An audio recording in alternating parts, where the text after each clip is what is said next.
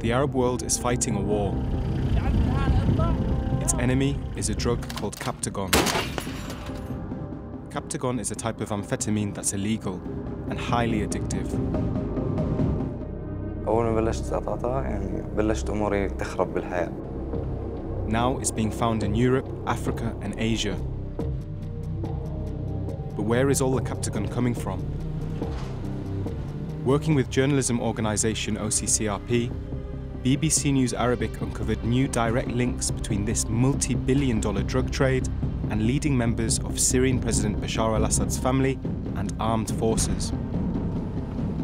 With evidence gathered from deep inside Syria, we can reveal just how much its economy is hooked on this profitable little pill.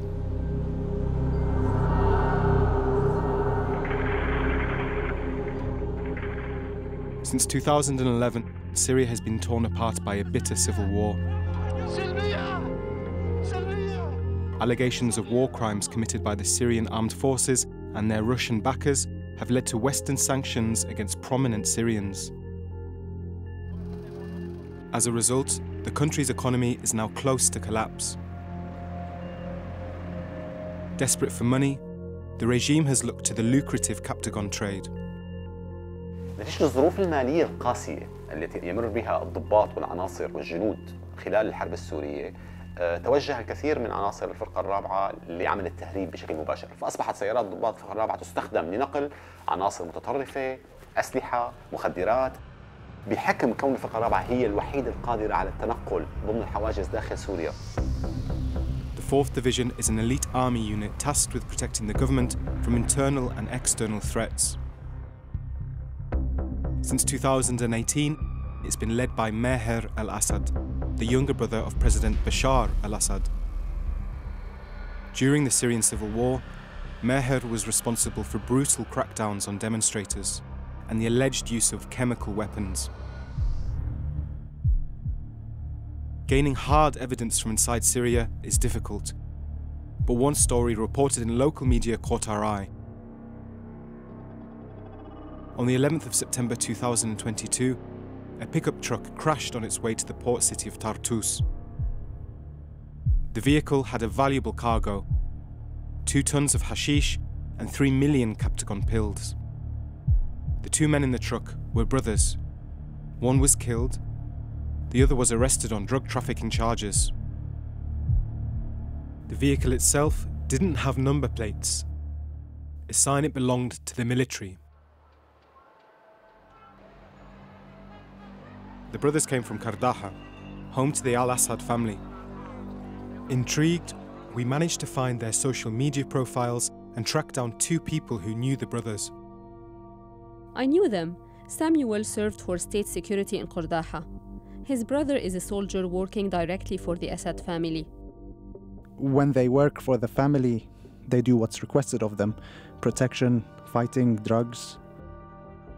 This was our first evidence that soldiers in the Syrian army close to the Assad family were moving quantities of Captagon. A contact in Syria gave us this video. We're told a local smuggler had posted it on social media and that it shows Captagon being carried in backpacks across the border into neighbouring Jordan. Looking at the footage, it seems the lucrative trade is drawing in people from outside the army.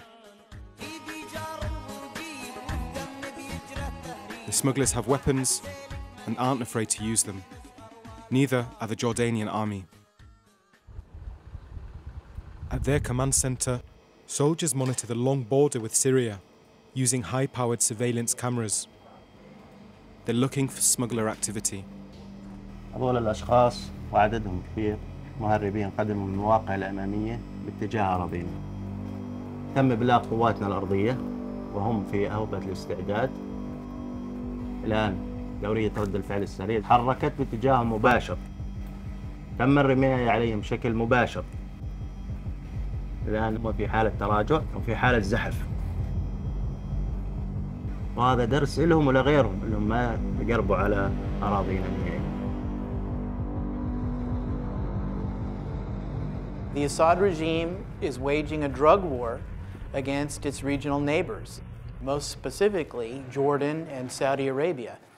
And Jordan is having to use what tools it can uh, to try to fight back.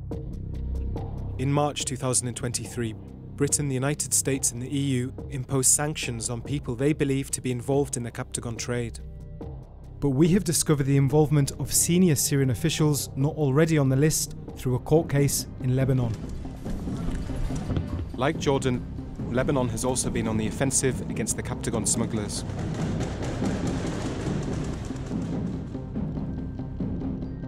In 2021, a trial began in Lebanon against a well known businessman called Hassan Daku. His arrest had followed one of the biggest drug busts in history.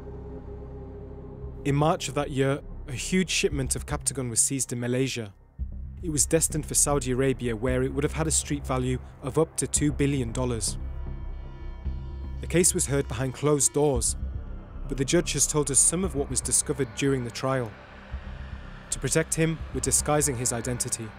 الأدلة هي عبارة عن دراسة حركة الاتصالات الهاتفية بين وبين أشخاص غالبيتهم من تجار المخدرات قال يتعاون مع الفرقة الرابعة والدليل بطاقة صادرة عن الفرقة الرابعة The judge concluded that there was no evidence of links between Syrian officials to Daku's trafficking.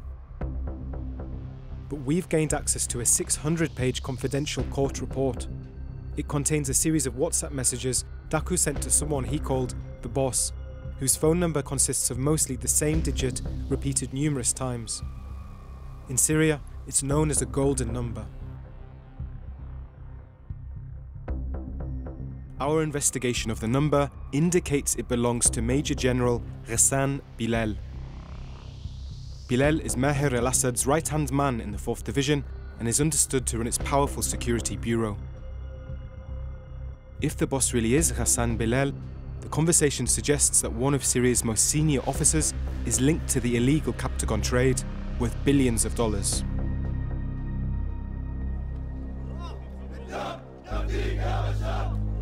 Elites within Syria profit,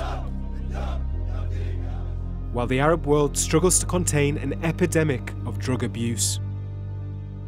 The scale of the revenues, it dwarfs the Syrian state budget. If the Captagon revenues were stopped or seriously disrupted, I don't think the Assad regime could survive that.